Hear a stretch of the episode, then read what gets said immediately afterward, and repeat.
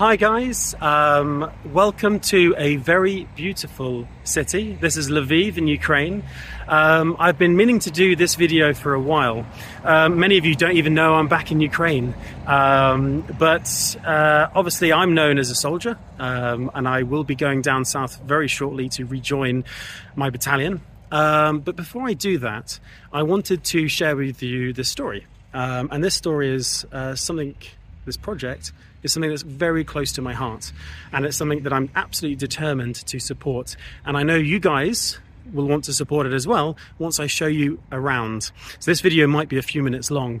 As you can see behind me, you can see an incredibly beautiful building. This this building has been around, I think it was opened in nineteen oh one. Um, it's uh, one of the best blind schools and for partially sighted children in all of Ukraine. Um, and it was opened, I think uh, you can see there, well, it was first founded in like eighteen fifty-one. And this building itself was, was actually built in nineteen oh one.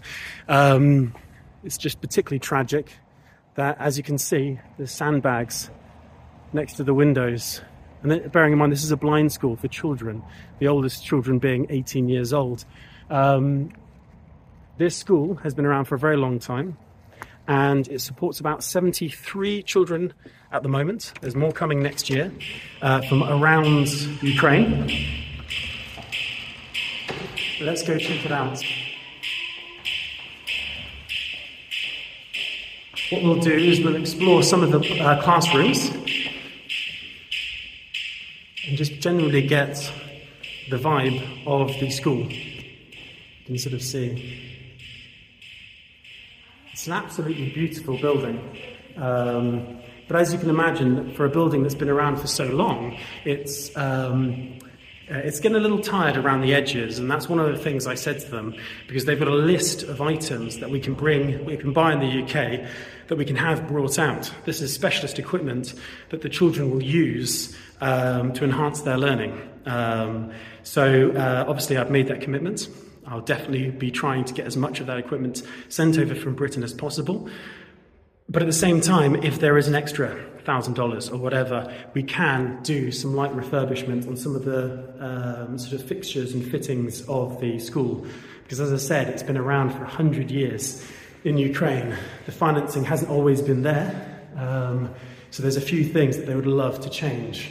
But you can sort of see how important the school is for the local community by the fact that so many of them have gone on to do amazing things. This wall alone is dedicated to Olympians, so um, many of the children, um, yeah, not only come here to learn, but they come here for extracurricular activities as well. Uh, this is one particular classroom that they showed me earlier, which is now locked, so I will have to come back to a different classroom. Um, and it's just, uh, it's just an exceptionally wonderful project to, to support, because um, a lot of the children, well, all the children are away at the moment. There's one uh, student called Oleg who I'll uh, meet very shortly um, and have a quick chat with. But it's just uh, incredible. Um, how much the school does for the students with a limited budget, with under extreme conditions, considering there is a huge war on at the moment. And they take enormous pride in the establishment that they've created here. Um, uh, but at the same time, despite the passion, despite the energy, because of the limited budgets, because of the uh, unsophisticated nature of some of the equipment that they're forced to use by circumstance, they can do so much better. And uh, as I said, I've teamed up with a company in the U K called Humanware. Um, they've got all the... I've, I sent the website to the school. They went through all the different equipment on the website, and they chose the best possible stuff. They, they were... They were telling me earlier about the amazing sort of environment that the kids learn in, uh, that they do their utmost, not only to give them a quality education, a sophisticated sort of Western education where they can do exams, but they also showed me their little museum, which uh, has items that are hundreds of years old. Uh, so when they teach the children about Ukrainian heritage, about Ukrainian culture, it's tactile. It's there. They can touch it. They can feel it. Um, all the signs are written in Braille. And uh, one thing that you'll appreciate from this video is how unfit I am, considering I'm panting after going up three sets of stairs. Some of the artifacts in this uh, museum are a thousand years old, which is absolutely extraordinary. Here's some of the machinery that they've been using over the years, some of which is only just, that they've only just stopped using. And some of the equipment is from the nineteen fifties. So, so as you can imagine, um, the equipment that we're going to bring from the West, or the West, from Britain very soon, is going to make a huge difference to these kids' education. And I literally can't wait to do it. Um, here are some documents from the eighteen hundreds, um, which uh, go into some detail about the history of the school and how important it is to the local community. So uh, I'll try not make this video too long. Let's go downstairs. I'm already on six minutes. Let's race to one of the bedrooms where the kids will sleep. So it's also a boarding school. There's different dormitories for both uh, male and female students.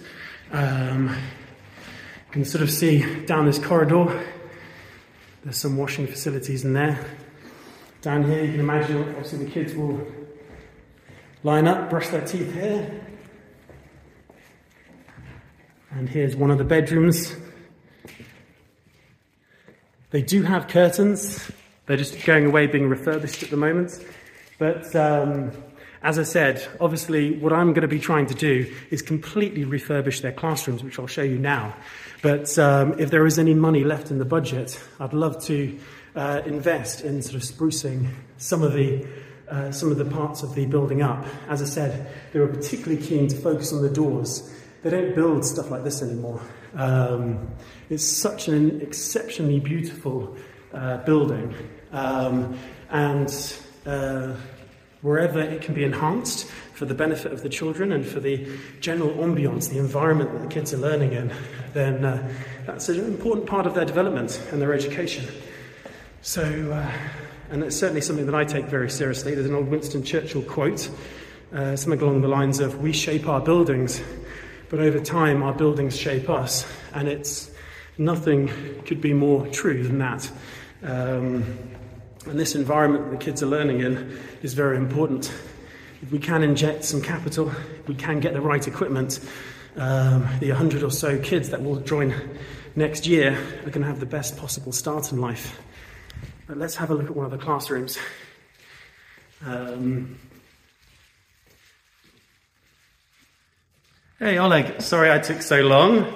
Let me come and sit next to you for a second. I've got my camera on. So hey guys, this is Oleg. We're going to be. Uh, this is one of the classrooms that. Did you did you learn in this classroom? No, actually. No. So this is is this for the younger students? Yes. Yeah. So you've got obviously you've got the couple of cartoons on the walls and stuff. Mm-hmm. uh, no blackboard, but most of your education it's done tactile. With tactile and yeah. Braille. Listening and tactile. Exactly. Yeah. So what, what kind of lessons will you learn in a classroom like this?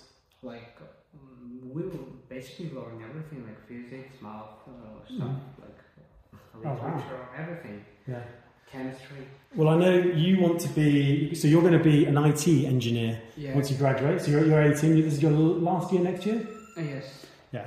And then will you have to go to college to do the...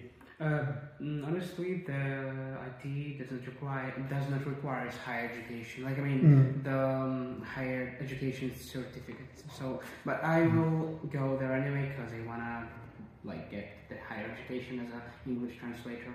Mm-hmm. Yeah, of course. Well, your English, is, by the way, is amazing. Considering I've been in Ukraine for over a year, and all I can say is sort of dobra and. Uh, That's pretty much it. Uh, your English is amazing, and uh, so and you. Uh, what are the English classes like here? Have you got? Uh, so you're taught English as a second language, or uh, German as well, or anything like that? Uh, we we learn German at school, but mm. I learn English by myself, like mm. totally, and uh, it is my third language. Yeah. Oh wow. So what is your other language, sorry? I know Russian, Ukrainian, and English. Oh, that's brilliant. That's amazing. Yeah. So a lot better educated than me. I wish I uh, studied harder at school. So what? Uh, what's, um, so the equipment that we're going to buy, obviously that includes things like the Braille, the printer that we delivered today, and the, the other screens. But there's a lot more to buy and to bring. Um, how important are these sort of sophisticated uh, uh, sort of machines on the education for the students here? Um, the human equality, yeah, it is very actually important because it will first of all, first of all it will serve for a longer time. For a longer time, mm. It will um, give them, give everybody, like, better chances to learn, to understand something they wasn't able to understand before, only because we didn't have any suitable um, equipment for explain something to children, mm. basically. Yeah, and uh, hopefully uh, by buying all this equipment, it's, it's quite a substantial amount. I think, that, but the, the dollar value is reasonably low in the big scheme of things. I think it's about ten thousand dollars that we should be aiming for here. Um, uh, that could have a transformative effect on the education of the students. Yes. So, yeah, I um, it's certainly something I'm incredibly passionate about, and I know there's going to be a lot of people online who are going to say, yes, let's do this. Let's get together and get you guys the things that you need. No, cool. Uh, Oleg, I've been talking for eleven minutes. I don't want to put everyone to sleep. So um, uh, we'll wave everyone goodbye and we'll do more videos a little bit later. Catch you later, guys.